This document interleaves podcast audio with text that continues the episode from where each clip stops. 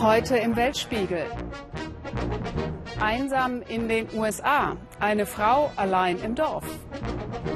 Groß in der Schweiz. Luxus bedroht die Alpen. Und gefährlich in Afghanistan. Drogenanbau auf dem Vormarsch.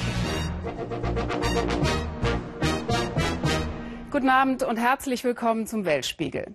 Wahrscheinlich ist es gar nicht angesagt, mitten im olympischen Fieber über die Schattenseiten des Wintersports zu reden. Wir tun es im Weltspiegel heute trotzdem, auch wenn wir natürlich den deutschen Skispringern gleich die Daumen halten. Aber auf der Jagd nach Touristen liefern sich die Wintersportorte einen immer absurderen Wettkampf. Andermatt in der Schweiz. Eigentlich ein verträumtes Alpendorf am Gotthard ist gerade dabei, sich dramatisch zu verändern. Sushi statt Bergkäse, Fünf-Sterne-Luxus statt Hüttenidylle. Bringt's das, fragt unser Korrespondent Daniel Hechler. Umschlossen von bizarrer Bergwelt liegt es tief im Tal. Zugig, schattig und doch einzigartig. Andermatt, ein Schweizer Bergdorf wie aus dem Bilderbuch. Jahrhundertealte Holzschindelhäuser, eine prächtige Barockkirche, verträumte Gässchen, schlichte Hotels. Das Skigebiet, ein Geheimtipp für Skicracks und Familien, die Natur pur lieben. Kein Hightech, keine Champagnerhütten, kein Schickimicki. Gerade das aber gefällt vielen hier. Hier ist es halt gemütlich, es ist äh, wirklich äh, sehr freundliche Leute, freundliche Bedingungen in den Gaststätten. Ja, es ist Familienskigebiet. Ich kann mir vorstellen, dass ich irgendwann später nicht mehr so oft hierher komme. Denn das alte Andermatt ist bald Geschichte. Es weicht einem Luxusresort der Superlative. Sechs Nobelhotels, 42 Apartmenthäuser, 25 Villen, ein Kongresszentrum, ein Golfplatz Deluxe. Da, wo Schweizer Soldaten einst schießen lernten, entsteht das größte Tourismusprojekt der Schweiz. Herzstück des Ressorts, das Chedi. Ein Fünf-Sterne-Alpenchalet im XXL-Format. Das Interieur internationaler Schick. Das Konzept stammt aus Fernost, erprobt in Singapur, Oman, den Malediven, Marokko. Nun also auch in Andermatt. Die Spezialität asiatische Delikatessen vom Sternekoch. Und das mitten in der Zentralschweiz. Sonderlich authentisch wirkt das nicht gerade. Neu-Andermatt ist sein Baby. Sami Saviris, ägyptischer Milliardär. Mit Massentourismus am Roten Meer hat er sein Geld gemacht, die Schweiz sein zweites Standbein. Das Gelände hat er zum Spottpreis gekauft, ein paar hundert Millionen bereits investiert. Und doch bleibt es für ihn ein bescheidenes Projekt. Wir werden, wenn das alles gebaut wird, immer noch ganz klein sein. Das ist nichts verglichen mit den anderen Destinationen. Wir haben 1500 Einwohner hier. Wenn sie dann danach zweieinhalb oder 3000 Einwohner sind, ist das immer noch nichts. Ich meine, wir haben ja in El Guna am Roten Meer bereits 20.000 Einwohner. Und äh, das ist auch nicht so groß. Klar, dass die paar Gäste mehr auch größere Pisten wünschen. Skilegende Bernhard Russi auf PR-Tour. Er soll internationalen Journalisten die Pläne seines Sponsors Saviris schmackhaft machen. Der will zwei Skigebiete fusionieren, 14 neue Lifte, etliche Schneekanonen. Für jeden Geschmack soll was dabei sein. Was wir hier wirklich brauchen, wir brauchen sonnige Skihänge, äh, einfache Pisten, Pisten für Familien. Wir brauchen das Skierlebnis in der Safari-Art und Weise. Mit Safari allerdings hat das aus Sicht von Naturschützern herzlich wenig zu tun. Das neue Ressort für Superreiche wird Unmengen an Wasser und Strom verschlingen, fürchtet Pia Tresch von Pro Natura. Und das in Zeiten von Klimawandel und Gletscherschmelze. Wenn man in Andermatt selber ist, weiß man, es ist ein kleines Bergdorf. Das verträgt das einfach nicht. Es ist zu groß. Man erschließt neue Geländekammern. Das ist gigantisch und äh, die Natur wird sich rächen. Bauboom im Bergdorf. Ein kurioses Kontrastprogramm mit Nebenwirkungen. Besonders übel hat es dieses Altenheim erwischt. 22 Bewohner, die meisten über 80.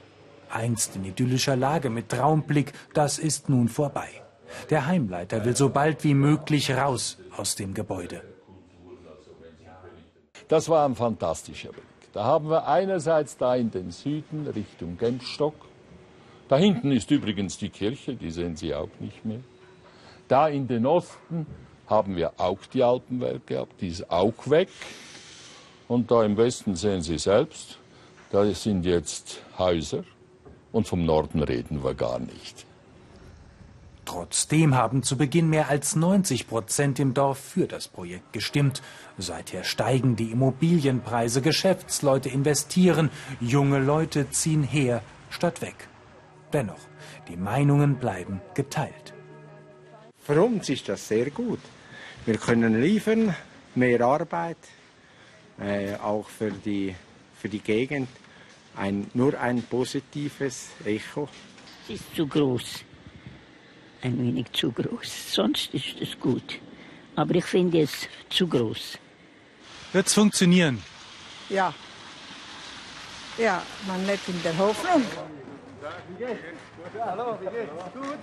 Gegenüber Sami Saviris aber wagt kaum einer im Dorf Zweifel zu äußern. Er hat den Status eines Popstars, ja des Erlösers. Kritik an seinem Ressort ärgert ihn. Warum soll Andermatt plötzlich sterben? Die Armee ist äh, weggegangen. Es gibt weniger und weniger Arbeitsplätze. In 10, 20 Jahren ohne dieses Projekt wären alle hier alt. Keine neuen junge Leute, die hier bleiben, weil sie keine Arbeit haben. Und plötzlich ist das ein Altersheim und kein Dorf mehr. Ist das fair?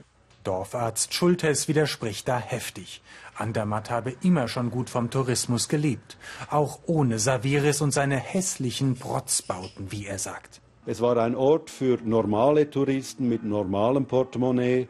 Es war ein Ort für, äh, für äh, Schulen, für Gruppen, für diese äh, Freerider aus dem Norden von Europa, die da kommen und sich die Knochen brechen.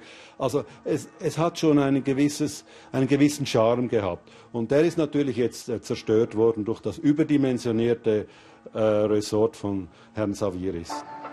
Mit Neu-Andermatt geht das Wettrüsten in den Alpen in die nächste Runde. Immer größer, schöner, teurer. Verdrängungswettbewerb auf hohem Niveau. Und mit Konzepten, von denen keiner weiß, ob sie noch zeitgemäß sind, ob sie je aufgehen. Deutschland muss sich stärker in der Welt engagieren. Diese Wende in der deutschen Außenpolitik wird zurzeit von der Großen Koalition beschworen. Nun ist Außenminister Steinmeier heute zu einem Blitzbesuch eingetroffen in Afghanistan. Geschlagene 13 Jahre engagieren wir und andere uns bereits militärisch in diesem Land. Und wie sieht die Bilanz des Ministers heute aus? Wir haben nicht alles erreicht, was wir uns vorgenommen haben. So kann man es wohl sagen. Um nur mal ein Beispiel herauszugreifen, nach 13 Jahren ISAF-Mission ist Afghanistan immer noch der weltweit größte Heroinproduzent. Und seit der Abzug der internationalen Truppen näher rückt, steigern die Afghanen sogar noch den Anbau von Schlafmohn im Norden des Landes. Gleichzeitig steigt die Zahl der Drogenabhängigen auch in, Dra in Kabul dramatisch an. Jürgen Osterhage. Der Fluss so trüb wie der Morgen, mitten in Kabul Minusgrade. Ich gehe unter die Polesokta, übersetzt verbrannte Brücke. Der Weg dorthin mühsam. Überall Dreck, Kot, Matsch. Der Kabulfluss verkommen zur Müllhalde, es stinkt bestialisch. Schließlich erreiche ich den Drogenplatz.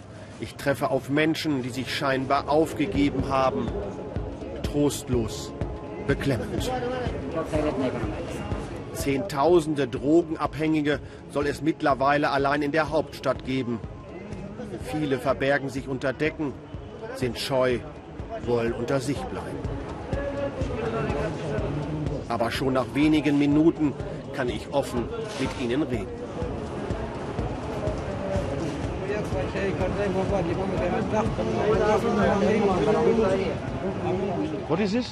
Was ist das? Heroin, sagt mir ein Süchtiger. Es wird mit einem Feuerzeug erhitzt und dann eingeatmet. Das Zeug macht mich ruhig. Wenn ich den Heroindampf einatme, vergesse ich alle Sorgen. Ich vergesse alles. Jeden Tag sitze er hier, erzählt er mir später. Das Geld für den Stoff besorge er sich durch Betteln oder Diebstähle. Das würden alle so hier machen.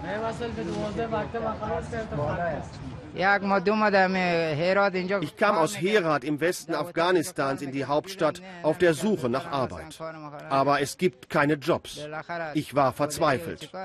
Dann habe ich angefangen, Drogen zu nehmen. Wenn ich rauche, vergeht meine Traurigkeit.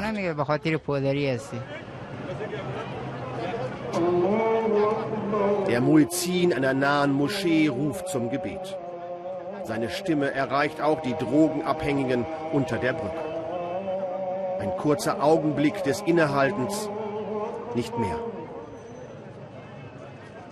Die Zahl der Drogenabhängigen in Afghanistan wächst rasant. Mehr als eine Million Afghanen, acht Prozent der erwachsenen Bevölkerung, sollen mittlerweile abhängig sein. Doppelt so viele wie im weltweiten Durchschnitt. Die Afghanen haben wenig Hoffnung auf ein besseres Leben. Elend umgibt sie. Auch oben auf der Brücke.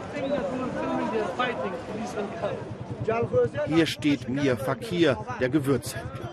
Der Einsatz der internationalen Truppen, sagt er, habe keinen Nutzen gebracht, vor allem nicht für die vielen armen Menschen. Milliarden Dollar kamen ins Land, aber sie gingen zu den Reichen, zur Regierung. Für uns arme Menschen hat sich nichts verbessert. Tausende Drogenabhängige liegen unter den Brücken. Eine Schande ist das.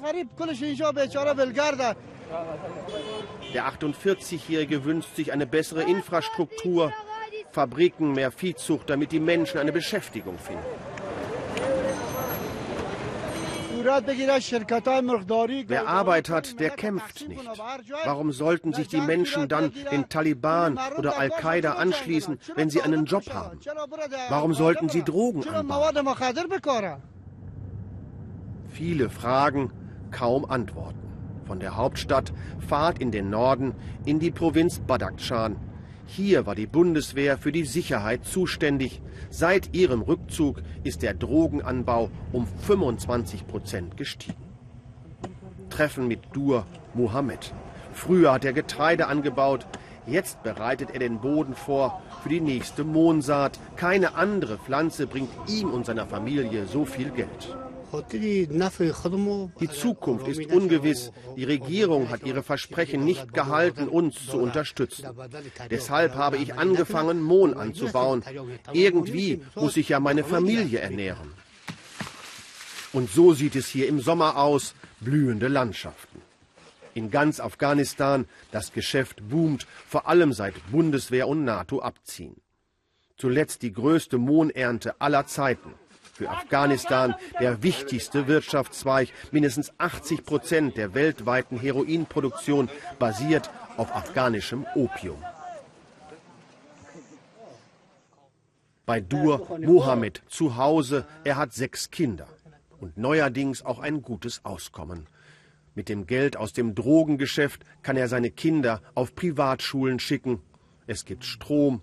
Der Sohn jetzt stolzer Besitzer eines mobilen Telefons. Seit ich Mohn anbaue, kann ich mir zehnmal mehr leisten als früher. Ich werde das auch in Zukunft tun, solange die Regierung nicht den Anbau von Getreide fördert. Und sie profitieren vom wachsenden Drogengeschäft Taliban. In der Nachbarprovinz ein Treffen mit ihnen schwierig. Lange Verhandlungen, Einsatz von Mittelsmännern. Es sind junge Kämpfer, kleine Gruppen, hoch motiviert, mit Schnellfeuergewehren und Panzerfäusten. Sie verlangen Schutzgeld von den Drogenbauern. Millionen fließen so in ihre Kriegskassen. Offensichtlich sehen sie keinen Widerspruch zwischen Drogenanbau und ihrer Ideologie, auch wenn sie es nicht laut sagen. In unsere Kamera die üblichen markigen Sprüche. Allah hat uns geschaffen für den heiligen Krieg. Wir werden so lange kämpfen, bis alle Ausländer unser Land verlassen haben. Der Abzug von Bundeswehr und NATO für sie ein Erfolg. Die Taliban sind auf dem Vormarsch, ihr Einfluss wird immer größer. Kein Tag ohne Anschläge. Der Westen hinterlässt nicht nur einen blutigen Konflikt, sondern auch einen Drogensumpf. Gegen den kaum einer vorgeht, mit Folgen. Denn die Drogen bleiben nicht nur im Land. Sie folgen den abziehenden Soldaten in den Westen. Über Zentralasien werden sie bis nach Mitteleuropa geschmuggelt. Eine Bedrohung weit über Afghanistan hinaus. Was um alles in der Welt kann eine Frau dazu bringen, als einzige Einwohnerin in einem Dorf zu bleiben, aus dem alle anderen entweder weggezogen oder weggestorben sind?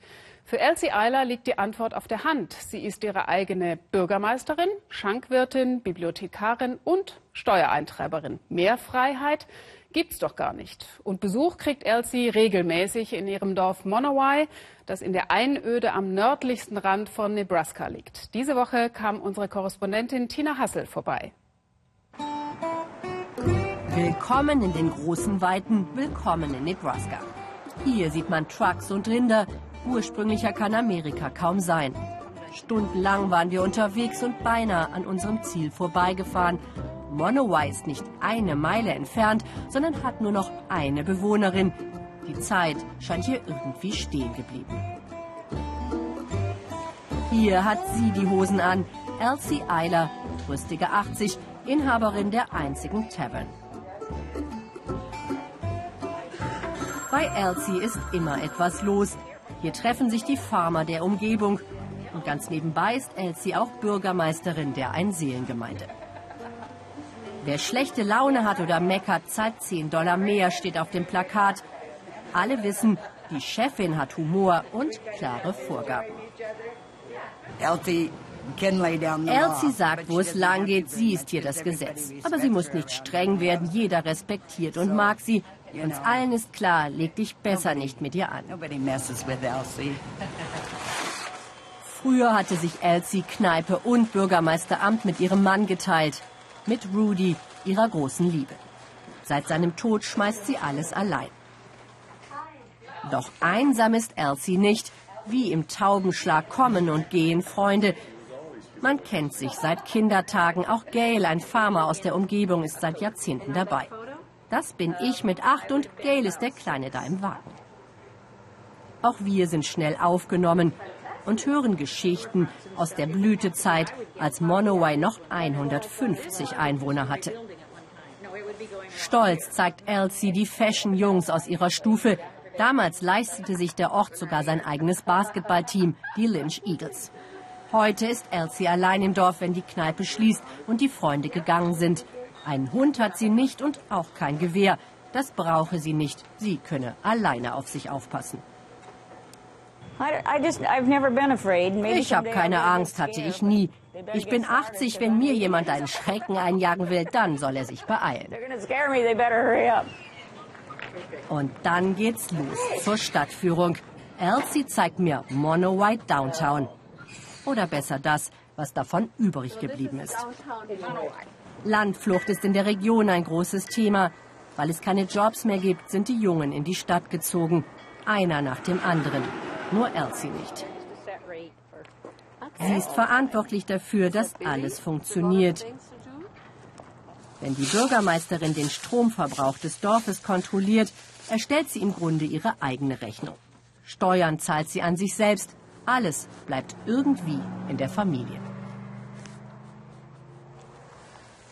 Elsie hat sogar das Recht, jemanden ins Gefängnis zu sperren. Auch das darf sie als Bürgermeisterin. Gemacht hat sie das schon lange nicht mehr. Nicht nur, weil der Knast nicht mehr wirklich ausbruchssicher ist. Ich darf hier jemand einlochen, habe ich früher auch mal getan, aber dann müsste ich den Kerl ja auch bekochen. Da schimpfe ich lieber und schicke ihn heim. Rush Hour in Monowai. Dynamisch parken Bud und Bill Spells ihren Pickup. Nachmittags ist Hochbetrieb in Elsies Kneipe. Von wegen nichts ist los in Smalltown America. Auch Ted Wesley schaut vorbei. Der Schulbusfahrer kommt nicht auf ein Bier, sondern wegen der Bücher. Richtig gehört, mitten im Nichts steht Elsies eigentlicher Stolz. Die Bibliothek ihres verstorbenen Mannes. Über 5000 Titel, die einzige Privatsammlung im Umkreis von hunderten Kilometern.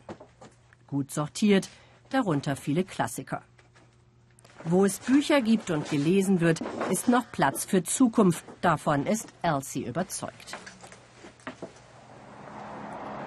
Deshalb kämpfen sie auch um ihre Zwergenschule. Hier haben Elsie und ihre Freunde lesen und schreiben gelernt. Heute sind die Klassen noch kleiner als damals. Sollte die Schule geschlossen werden, müssten viele Stunden lang in die nächste Stadt fahren. Wir haben noch 76 Schüler. Wir müssen irgendwie wieder auf 100 kommen, um weiter zu existieren. Die in der Schulbehörde denken, groß ist gut, aber wir sind überzeugt, je kleiner, je besser. Nur nicht bei den Distanzen. Weil der nächste Supermarkt kilometerweit entfernt ist, holt Elsie ihre Eier auf der Farm von Jugendfreund Gail, dem kleinen Blondschopf auf dem Foto aus Kindertagen. In Monowai hat man Zeit, kein Geschäft, bei dem nicht vorher ein wenig geplaudert wird. Das Leben in der Einsamkeit ist durchaus gesellig. Elsie zieht es deshalb nach jedem Ausflug in die Stadt schnell wieder zurück ins Dorf. Wo sonst wird man schließlich mit 80 noch galant zum Ausflug auf den Traktor geladen? Spaß muss sein, nur der Hofhund schaut empört. Auch die Dorfkirche von Monowai steht schon lange leer. Elsie hat sie uns dennoch zeigen wollen. Erstmals spüren wir, dass die taffe Bürgermeisterin auch sentimental sein kann. Hier war die Totenmesse für meinen Bruder und meinen Vater. Es ist schon traurig, wie das hier aussieht. Wer kann, der geht, aber so ist das halt in diesen kleinen Städten.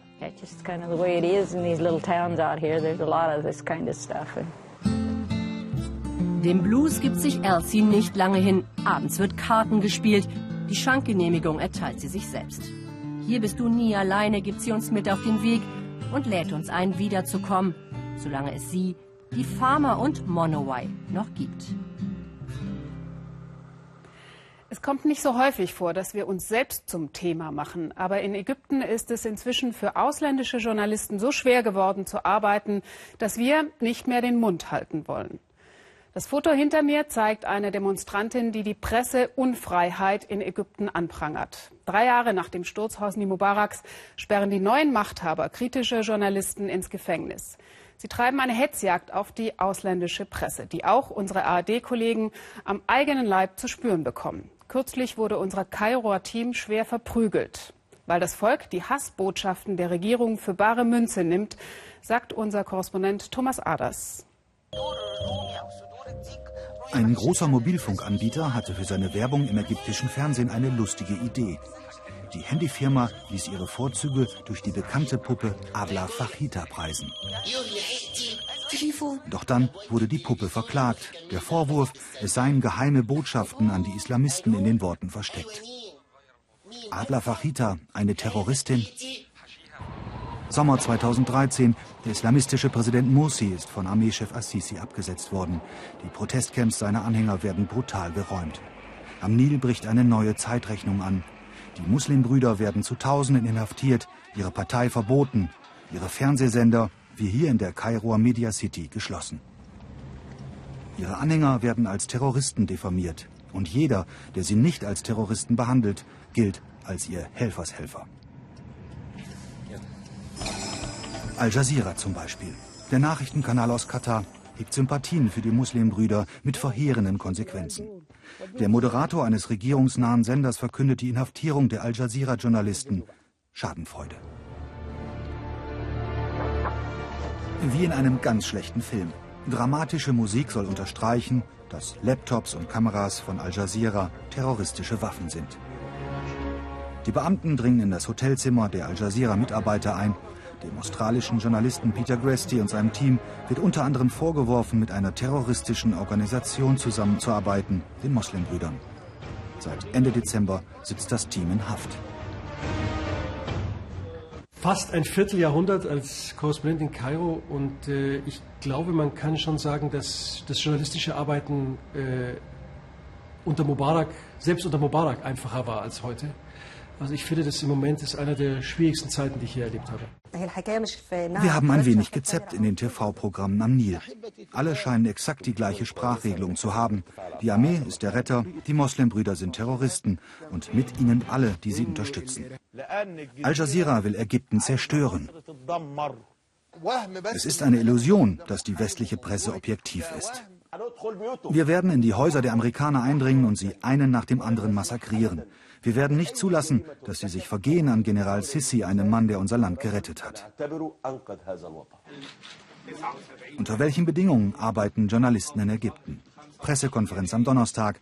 Einer der Fotografen, Jean Nagar. Seit zehn Jahren arbeitet er für die Zeitung Al-Akbar. Wie die meisten seiner Kollegen steht er hinter der aktuellen Regierung. Nur wenige Ägypter trauen sich, Kritik zu üben. Journalisten, ausländische und lokale, werden von zu Hause oder auf der Straße entführt. Sie werden geschlagen, sie werden gefoltert. Das ist inzwischen ganz normal. Fotograf Jean, Motivsuche an der Mauer der Revolutionäre am Tahrirplatz. Hier sprühten und malten sie gegen Diktator Mubarak, Armeechef Tantawi und Mosi. Und jetzt? Sein Job sei sehr problematisch geworden, meint Jean, und er gibt die Schuld den ausländischen Medien. Einige Fernsehkanäle haben den Ruf der ganzen Medien in Ägypten demoliert. Heute begegnen uns die Menschen deshalb mit Skepsis. Sie glauben, wir sagen alle nicht die Wahrheit. Sisi-Verehrung in geradezu nordkoreanischem Ausmaß. Ein Armeechef als Held der Massen. Assisi soll nach ihrem Willen Präsident werden. Auch Staatsfernsehen und Informationsministerium stehen hinter ihm. In- und ausländische Kritiker sollen nur das berichten, was genehm ist. Die westlichen Korrespondenten wissen ganz genau, ob es eine Revolution des Volkes war oder ein Militärputsch. Aber alles, was sie ausstrahlen, ist das Gegenteil der Wahrheit. Ja, wir fordern von den ägyptischen Behörden, dass sie zum einen dieses Klima der Gewalt, was wirklich in Ägypten mittlerweile herrscht, dass sie dem Einhalt gebietet und wirklich da auch öffentlich deutlich macht, dass Gewalt gegen Journalisten, gegen unabhängige Berichterstatter nicht hinnehmbar ist, nicht zu tolerieren. Die Saat des Hasses gegen westliche Medien ist längst aufgegangen. In Ägypten ein Beispiel. Die Stunden nach dem Bombenanschlag in Kairo am 24. Januar. Mehrere Menschen sind gestorben, viele wurden zum Teil schwer verletzt. Die Stimmung am Tatort ist aggressiv.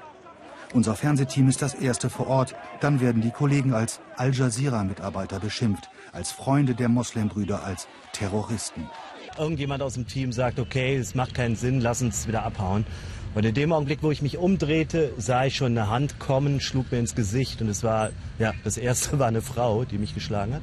Ähm, und dann war der Startschuss. Ne? Jeder darf auf uns einschlagen, weil wir Al Jazeera sind. Oder deutsches Team. Fahrer, Producer, Kameramann werden geschlagen, getreten, bespuckt. Hämatome am ganzen Körper, tiefe Wunden auf dem Kopf, zugefügt mit einer Rasierklinge. Doch die Meute macht immer weiter. Wenn du irgendwo hinkommst und, und äh, die Leute wollen keine Kamera vor Ort haben, ja, dann, dann, äh, dann jagt man dich vom Hof. Hier war es umgekehrt. Hier wollte man uns nicht vom Hof lassen. Hier wollte man uns auf der Stelle lynchen. Ja. Telefonisch entschuldigen die Behörden sich bei uns. Als am Mittwoch der ägyptische Außenminister zu Besuch in Berlin ist, wird die Behandlung von unabhängigen Journalisten in Ägypten angesprochen, aber auch der Angriff auf das ARD-Team. Auf unsere Nachfrage antwortet Steinmeier beinahe undiplomatisch. Wir sehen diese Entwicklung äh, mit Sorge und das wird auch Gegenstand unseres Gesprächs heute sein.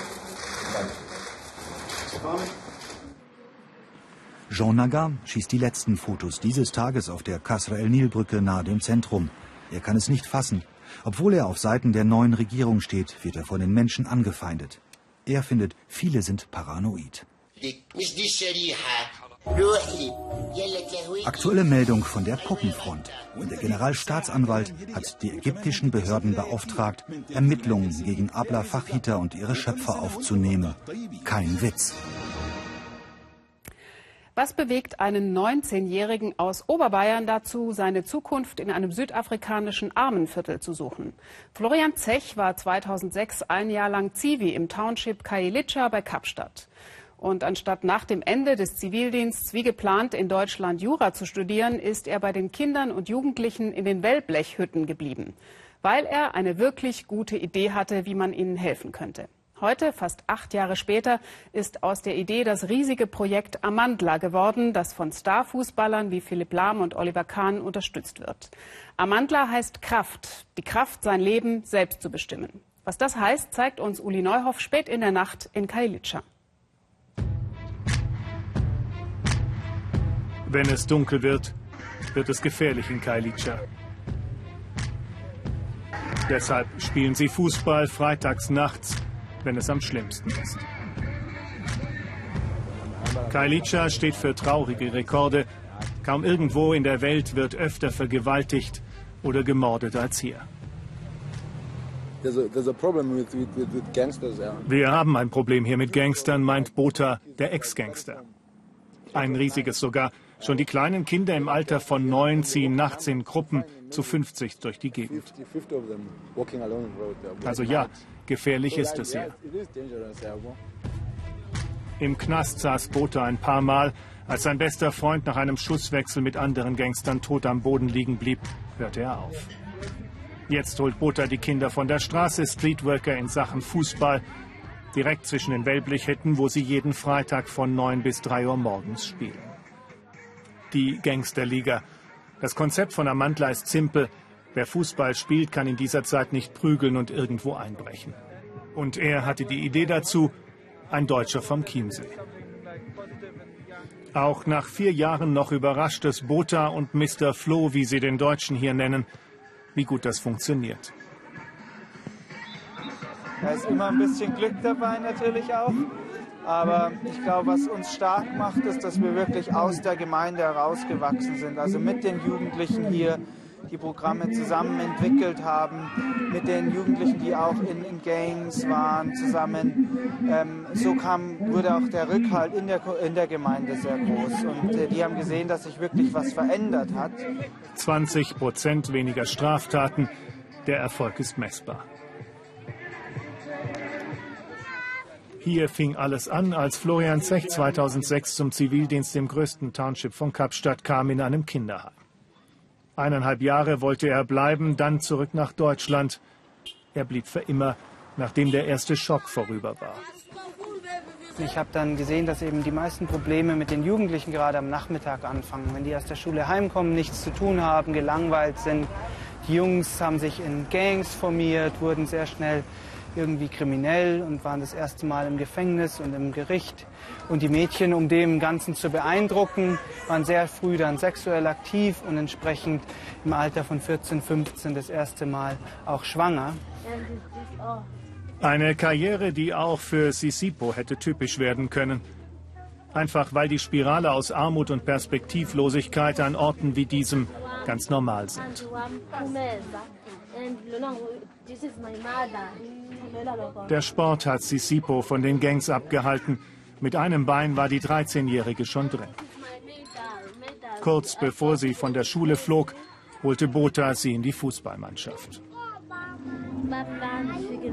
Alles ist gut, meint sie jetzt. Ich wasche das Geschirr und die Wäsche und hole die Kinder vom Kindergarten ab. Und ich kümmere mich um sie, wenn meine Mutter nicht da ist. Das gehört zu den Aufgaben der Mädchen im Township. Donnerstagnachmittag aber ist ihr heilig. Da hat sie Sipo Fußballtraining. Auf demselben Platz, auf dem die Gangster von Kailicha nachts trainieren, spielen am Nachmittag die Jüngeren, Jungen wie Mädchen. Aber es geht um weit mehr als um Fußball. Es geht immer auch um Zivilcourage und Selbstachtung. Und ganz nebenbei spricht Botha, der Ex-Gangster, mit ihnen über die ganz normalen Dinge und Probleme. Auch das ist wichtig, denn die meisten Kinder hier wachsen ohne einen Vater auf. Wir sprechen über alles, besonders mit den jungen Mädchen. Jetzt gerade habe ich zum Beispiel über Menstruation gesprochen. Es ist manchmal schon komisch für einen Typen darüber zu reden, aber wir kennen uns von Anfang an, deshalb sind sie entspannter, mit mir darüber zu reden. Sie sehen in mir ihren Trainer und ihr Vorbild. Und er hilft ihnen, an ihre eigene Zukunft zu glauben. Sie wollen, dass wir Erfolg haben und dass wir das erreichen, was wir vom Leben erwarten. Wenn du eine Krankenschwester werden möchtest, dann helfen sie uns, das zu erreichen. 135 Fußballteams gibt es mittlerweile schon, verteilt über den Großraum Kapstadt. Das Projekt ist so erfolgreich, dass der Gründer Florian Zech es nur noch managt und Sponsoren wird. In den Townships organisieren sich die Teamleiter selbst. Verkehrssprache hier Kosa. Ich verstehe schon ein bisschen was. Ähm, ähm, ich habe es wieder auch verlernt, aber ähm, den Grundsatz kann ich folgen von der Zeit, der ich hier gelebt habe. Und grundsätzlich bin ich ja der Sprache sehr viel ausgesetzt. Ähm, letztendlich diskutieren sie jetzt den, erstmal den Alltag, was sind so Beschwerden, die aufkommen bei den Jugendlichen. Also das sind ein Teil der Kapitäne der verschiedenen Mannschaften. Und dann werden aber schon auch ganz konkret Probleme diskutiert. Fußball bringt sie zusammen, letztlich aber sind es die Trainer, die sie bei der Stange halten. Nur weil sie aus den Townships stammen, akzeptieren die Jugendlichen sie. Und auch nur deshalb wissen sie, wer gerade droht, Gangmitglied zu werden. Botha, der Ex-Gangster, ist jeden Tag unterwegs. Nur wenn ihr als Team spielt, zusammenarbeitet, habt ihr eine Chance. Immer wieder wiederholt Botha sein Credo. Als Einzelkämpfer seid ihr nichts. Übrigens, sinkt so nicht nur die Kriminalitätsrate. Wer bei Amantla mitmacht, schließt auch häufiger die Schule ab und bekommt deshalb auch immer häufiger einen Job. Lässt sich ja vielleicht auch noch woanders hin exportieren, diese bayerisch-südafrikanische Erfolgsgeschichte. Wir hoffen, Sie fanden es interessant. Kommentare zur Sendung sind wie immer auf Twitter und Facebook willkommen. Ihnen noch einen schönen Abend hier bei uns im Ersten. Tschüss und auf Wiedersehen.